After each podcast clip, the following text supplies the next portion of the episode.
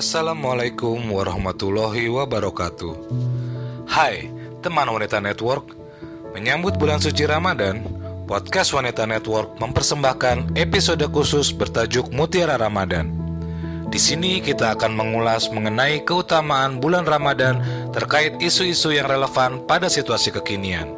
Oh iya, Mutiara Ramadan diasuh oleh Profesor Dr. Haji Zakiuddin Baidawi MAG Beliau dikenal sebagai Rektor IAIN Salatiga dan cendikiawan muda muslim yang mumpuni di bidangnya. Sebagai akademisi, Profesor Zaki sudah menelurkan puluhan karya ilmiah, baik berupa buku maupun jurnal. Gagasan dan pemikiran ayah tiga putri ini tidak hanya diakui di dalam negeri, tapi juga hingga mancanegara loh. Baiklah, teman wanita network, di edisi perdana Mutiara Ramadan ini, kita akan membahas tema Ramadan sebagai bulan literasi. Wih, seru kan temanya guys? Ya, seperti kita rasakan beberapa waktu belakangan ini, kita seolah dibombardir dengan istilah literasi. Nah, penasaran dong dengan makna literasi yang dikaitkan dengan bulan Ramadan? Yuk, langsung aja kita simak penjelasan dari Profesor Zaki. Assalamualaikum warahmatullahi wabarakatuh. Alhamdulillahi rabbil alamin Wabihi nasta'in ala umuri dunya waddin Wassalatu wassalamu ala asrafil anbiya'i wal mursalin Nabiyina wa maulana Muhammadin Wa ala alihi wa ashabihi ajma'in. Amma ba'an Teman wanita network yang berbahagia dan dimuliakan oleh Allah subhanahu wa ta'ala Puji syukur kehadirat Allah Subhanahu wa taala bahwa pada hari ini kita masih diberikan nikmat kesehatan dan nikmat kesempatan sehingga kita masih bisa menjalankan ibadah siam di bulan Ramadan dalam keadaan sehat. Meskipun di bulan Ramadan ini kita juga mengalami satu ujian dari Allah Subhanahu wa taala dengan eh, pandemi Covid-19 yang ini merupakan tantangan sekaligus juga peluang buat kita untuk bisa memenangkan melawan COVID-19 sekaligus juga memenangkan perjuangan hawa nafsu pada bulan Ramadan ini. Pada kesempatan ini saya akan menyampaikan sebuah tema tentang Ramadan sebagai bulan literasi. Kata literasi, saudara-saudaraku, teman wanita network yang berbahagia, saat ini sudah terbiasa digunakan oleh banyak orang, bukan hanya kaum pelajar, dosen, para mahasiswa, dan juga para murid dan guru, tapi juga para penggiat media massa, media elektronik, dan juga masyarakat umum. Secara menyeluruh, sekarang sudah terbiasa menggunakan kata literasi ini. Lalu, kita yang berada di dalam Islam sebagai pemeluk Islam baik laki-laki maupun perempuan kita harus mencoba memahami bahwa sesungguhnya dan pada hakikatnya Islam sendiri itu pada dasarnya mengandung pesan-pesan tentang literasi yang luar biasa mendalam dan luas. Mengapa saya katakan demikian? Karena Islam pada hakikatnya adalah agama literasi. Apa yang membuat saya mengatakan bahwa Islam itu adalah agama literasi? Yang pertama karena Al-Quran itu sendiri sebagai kitab wahyu yang terbesar dan menjadi mukjizat terbesar dari Rasulullah Shallallahu Alaihi Wasallam yang diberikan oleh Allah Subhanahu Wa Taala melalui perantaraan Jibril dan diturunkan pada bulan Ramadan itu pada hakikatnya merupakan kitab literasi. Karena kata Al-Quran itu sendiri itu artinya adalah bacaan yang diderivasi kemudian menjadi kata kerja Qoro'a yang artinya membaca. Jadi Al-Quran ini merupakan kitab wahyu yang luar biasa unik dan disting dibandingkan dengan kitab-kitab wahyu yang pernah diturunkan oleh Allah Subhanahu wa taala kepada para nabi dan rasul sebelum Nabi Muhammad wasallam. Kitab Al-Quran itu dinyatakan oleh Allah Subhanahu wa taala sebagai mujizat terbesar dari Kanjeng Nabi Muhammad wasallam karena dia merupakan pembeda dari kenabian para rasul sebelum Muhammad. Nah, di sini nubuah atau kenabian pada Muhammad itu ciri khasnya itu adalah pada membaca. Al-Quran itu adalah bacaan, berarti sesuatu yang seharusnya menjadi pegangan kita karena harus dibaca setiap hari dan setiap waktu di mana kita memiliki kesempatan.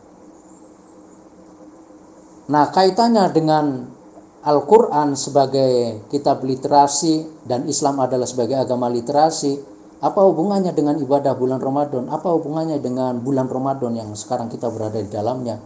Tentu saja itu memiliki kaitan yang sangat erat karena sebagaimana kita ketahui, saudara-saudaraku, teman wanita network yang berbahagia, bahwa di bulan Ramadan itu adalah waktu dan ruang di mana Allah Subhanahu wa taala menurunkan kali pertama wahyunya yang sangat fundamental yang terletak pada Mushaf Usmani sekarang itu ada pada surat Al-Alaq ayat 1 sampai ke 5. A'udzu billahi minasyaitonir rajim. Bismillahirrahmanirrahim. Iqra bismi rabbikal ladzi khalaq. Khalaqal insana min 'alaq. Iqra wa rabbukal akram alladzi 'allama bil qalam. 'Allamal insana ma lam ya'lam. Shadaqallah. Saudara-saudaraku teman wanita network yang berbahagia, kita tahu bahwa di dalam surat Al-Alaq ayat 1 dan 5 sebagai wahyu pertama yang diturunkan Allah Subhanahu wa taala dan bertepatan dengan bulan Ramadan juga itu ternyata mengandung dua kata kunci. Yang pertama adalah perintah ikro yaitu bacalah atau membaca dan kemudian al-qalam yaitu pena. Membaca dan menulis itu adalah keterampilan paling utama di dalam literasi kita bisa pahami saudara-saudara teman wajah network yang berbahagia bahwa dari pemerintah membaca dan perintah al-qalam yaitu menulis itu menjadi pembeda dari kewahyuan Nabi Muhammad dengan kewahyuan sebelumnya. Itu artinya apa? Allah memberikan penegasan melalui lima ayat ini dengan dua kata kunci ikro dan al-qalam itu bahwa risalah Islam yang diturunkan kepada umat Islam melalui Nabi Muhammad itu adalah pembeda dari kenabian yang sebelumnya. Tapi lebih jauh dari itu, terkandung makna yang lebih dalam. Yang pertama apa?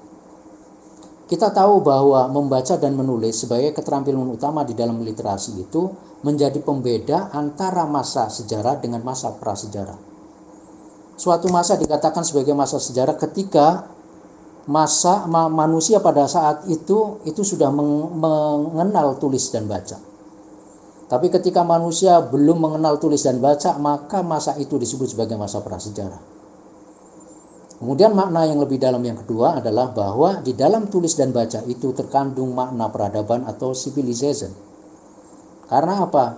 Peradaban itu bisa ditransmisikan secara terus-menerus itu dengan kemampuan literasi, dengan kemampuan kita membaca sekaligus menuliskannya, dengan cara menuliskannya itu maka kita akan bisa mewariskan peradaban dari satu generasi ke generasi berikutnya dan bahkan juga mengembangkan. Dan kita tidak akan terbuka terus-menerus untuk melakukan kreasi dan inovasi hanya dengan membaca dan menulis. Sehingga keterampilan literasi ini sangat mendasar di dalam Al-Quran dan di dalam ajaran Islam karena itu menjadi penanda utama betapa pentingnya Islam menggarisbawahi perintah mengenai membaca dan menulis pada ayat dan wahyu pertama yang diturunkan Allah Subhanahu wa taala kepada Nabi Muhammad Shallallahu alaihi wasallam. Tanpa membaca dan menulis maka kita tidak akan mendapatkan kemajuan. Tapi dengan membaca dan menulis kita akan bisa mendapatkan kemajuan. Teman wanita network yang berbahagia, mengapa bulan Ramadan juga disebut sebagai bulan literasi? Karena di dalam bulan Ramadan, di samping di dalamnya diturunkan Al-Quran, di dalam bulan Ramadan juga kita soyoginya membiasakan diri untuk merisitasi Al-Quran, membaca Al-Quran, menghatamkan Al-Quran secara berulang-ulang semampu kita punya. Sehingga bulan Ramadan itu mengkondisikan pada kita untuk selalu membaca Al-Quran. Dan bukan hanya membaca Al-Quran tetapi juga kita membaca persoalan-persoalan umat lain yang bisa kita dapatkan dari berbagai macam media. Dan ini sangat penting karena dengan kemampuan literasi semacam ini maka kemajuan umat Islam itu bisa dicapai dengan kemampuan literasi yang dimiliki maka kita akan bisa mencapai peradaban tertinggi. Tanpa kemampuan literasi yang baik, kita tidak mungkin mencapai peradaban tertinggi. Itu manfaatnya mengapa kemudian literasi itu menjadi penting dan Ramadan itu harus ditandai, harus ditengarai sebagai bulan literasi bagi umat manusia. Karena di samping kita membaca Al-Quran secara ulang-ulang, di dalam bulan Ramadan juga kita bisa menyaksikan betapa banyak majelis ilmu, majelis taklim itu bergiat dari satu waktu ke waktu berikutnya, tidak mengenal batas. Ada kultum pada uh, terawih, ada kultum pada subuh. Tetapi sekarang dengan adanya pandemi COVID-19, kita bisa melakukan literasi, membaca ayat-ayat Al-Quran, membaca ayat-ayat zaman itu bisa di waktu kapan pun dengan menggunakan berbagai media sosial dan juga media elektronik lainnya yang sangat terjangkau oleh kita semua. Sehingga sekarang meskipun kita menjaga diri, menahan diri untuk tidak berjamaah di masjid, tidak berkumpul untuk buka bersama, tidak berkumpul untuk ikut majelis taklim secara konvensional, tapi kita masih bisa melakukan itu, melakukan proses pencerahan itu melalui berbagai majelis menggunakan media sosial dan media elektronik yang tersedia dan sangat terjangkau. Jadi itulah saudara-saudaraku teman wanita network yang berbahagia betapa bulan Ramadan itu betul-betul memberikan kesempatan kepada kita untuk mengingatkan kembali bahwa visi dan risalah Islam yang diturunkan oleh Allah Subhanahu wa taala kepada umat Islam itu sesungguhnya adalah terkait dengan literasi terkait dengan bagaimana kita sebagai umat itu harus menjadi umat yang terbaik yang salah satu ciri paling utamanya adalah kemampuan literasi membaca menulis dan memberikan apresiasi yang setinggi-tingginya terhadap ilmu pengetahuan. Demikian juga ketika kita menghadapi ke pandemi COVID-19 ini, kita harus menghadapinya dengan kemampuan literasi yang kita punya, dengan pendekatan ilmu pengetahuan, dengan pendekatan saintifik, dengan pendekatan keilmuan yang kita punya, sekaligus tawakal kepada Allah Subhanahu wa taala. Demikian saya kira sebagai pengantar. Terima kasih. Dan saya persilakan kepada teman Wajah Network yang berbahagia bisa mengajukan beberapa pertanyaan, mampung kita masih punya kesempatan.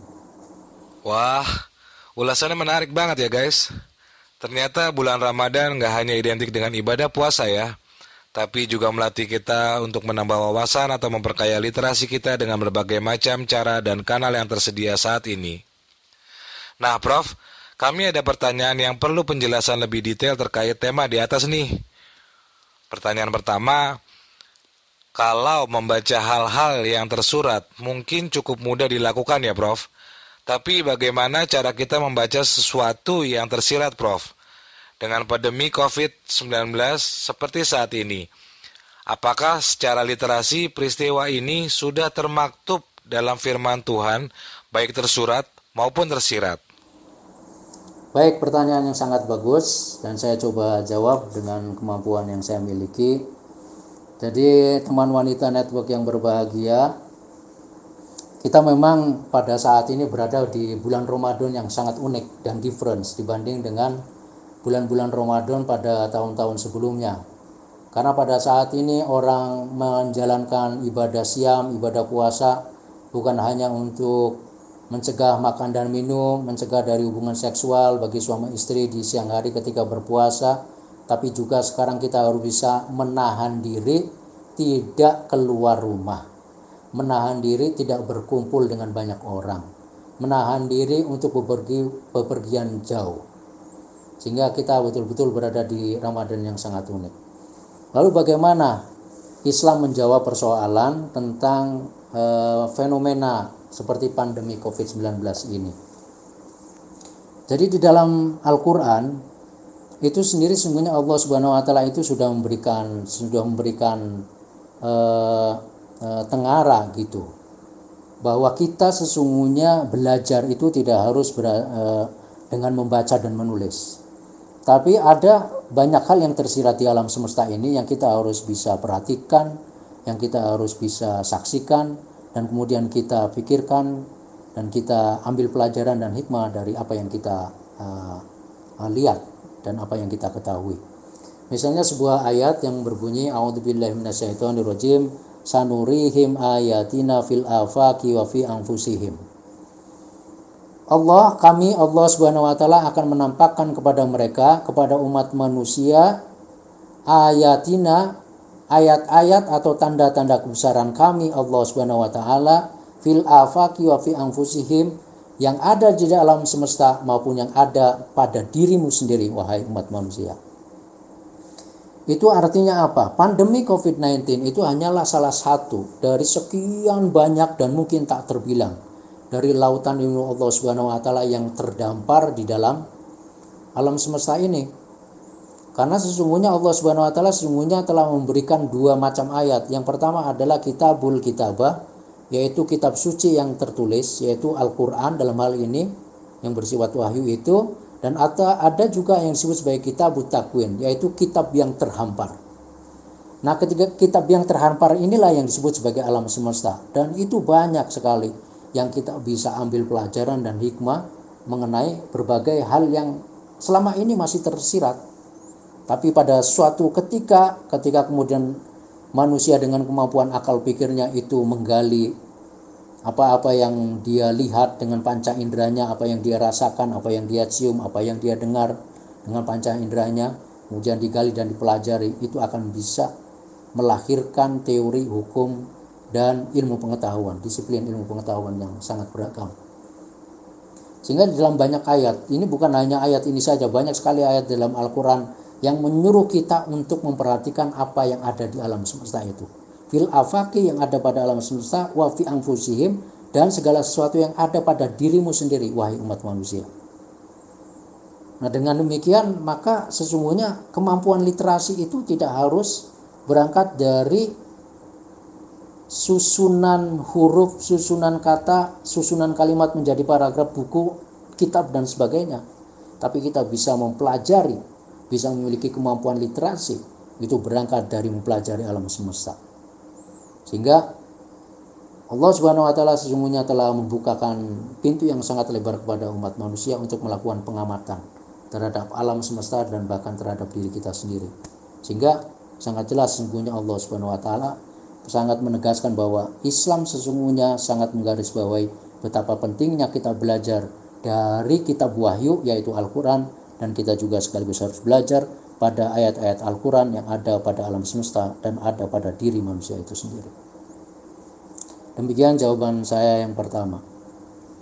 Pertanyaan kedua, sebagai wanita yang hidup di dunia modern seperti saat ini, di samping mengurus rumah tangga, juga berjibaku dengan pekerjaan dan bisnis, dalam perspektif agama, kemampuan literasi seperti apa yang harus dimiliki agar mampu mengurus kedua sektor tersebut?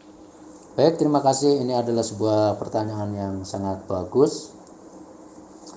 Jadi begini, pada prinsipnya di dalam ajaran Islam itu di dalam sebuah hadis Rasulullah bersabda, "Utlubul ilma atau talabul ilmi faridotun ala kulli muslimin wa muslimatin." Bahwa menuntut ilmu itu wajib hukumnya bagi setiap muslim baik laki-laki maupun perempuan. Jadi pada intinya ayat Al-Quran sekaligus hadis Nabi itu pada intinya adalah mendudukan laki-laki dan perempuan itu dalam kesetaraan untuk mengakses literasi. Islam sangat eksplisit bahwa laki-laki dan perempuan ini memiliki kedudukan yang setara untuk memiliki akses kepada kemampuan literasi. Karena di situ dikatakan ala kulli muslimin wa muslimatin. Wajib untuk mendapatkan akses terhadap literasi atau ilmu pengetahuan baik bagi muslim laki-laki maupun perempuan. Sehingga sebetulnya sesungguhnya Islam tidak tidak membedakan antara laki-laki dan perempuan di dalam proses akses mendapatkan ilmu pengetahuan, mendapatkan kemampuan literasi mendapatkan kemampuan literasi dan kemudian bagaimana mengimplementasikannya dalam kehidupan ini baik di dalam bidang domestik ataupun bidang publik. Sehingga pada saat ini sesungguhnya kemampuan untuk memahami ya kemampuan untuk memahami peran domestik dan peran publik itu sesungguhnya juga merupakan kewajiban bukan hanya buat perempuan tetapi juga buat laki-laki. Karena di situ jelas gitu bahwa laki-laki pun dengan kaum perempuan itu harus saling mengisi.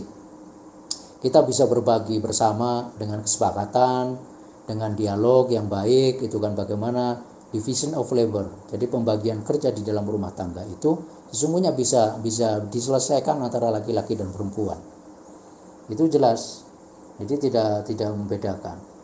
Yang yang yang yang membedakan itu kan sesuatu yang sifatnya kodrati bahwa perempuan itu hamil lalu kemudian melahirkan dan menyusui itu yang tidak bisa perannya ditukar.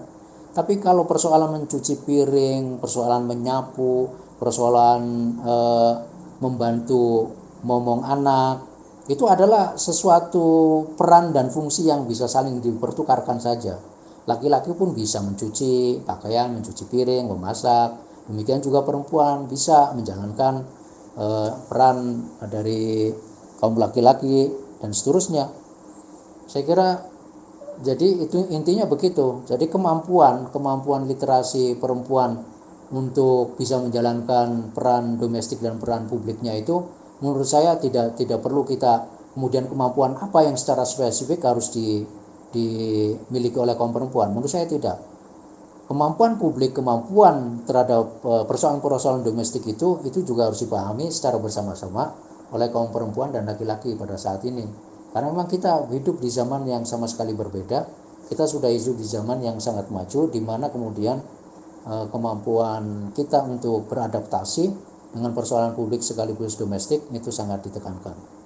Saya kira itu jadi para sahabat wanita network yang berbahagia e, dari situ kita bisa memahami bahwa pada intinya jadi Islam, agama yang kita yakini itu adalah agama yang sangat menekankan kemampuan literasi dan juga Al-Quran sebagai kitab wahyu yang kita yakini dan kita baca setiap hari di bulan Ramadan ini adalah sebagai kitab literasi dan bulan Ramadan sendiri itu merupakan bulan eh, literasi. Mudah-mudahan dengan kita beribadah di bulan Ramadan meningkatkan kemampuan literasi kita senantiasa kita mau belajar dari siapa dan di mana pun maka kemampuan literasi kita akan meningkat. Saya kira itu yang bisa saya sampaikan. Terima kasih sahabat network yang berbahagia. Akhirul kalam. Wassalamualaikum warahmatullahi wabarakatuh. Well, teman Meta Network, selesai sudah bahasan Mutiara Ramadan kita kali ini. Sudah dapat pencerahan dong dari Profesor Zaki ya guys. Nah, pantengin terus Mutiara Ramadan bersama Profesor Dr. Zakiuddin Baidawi MAG di Wanita Network Podcast. Karena kita akan hadir kembali dengan tema menarik lainnya. Terima kasih teman Wanita Network. Wassalamualaikum warahmatullahi wabarakatuh.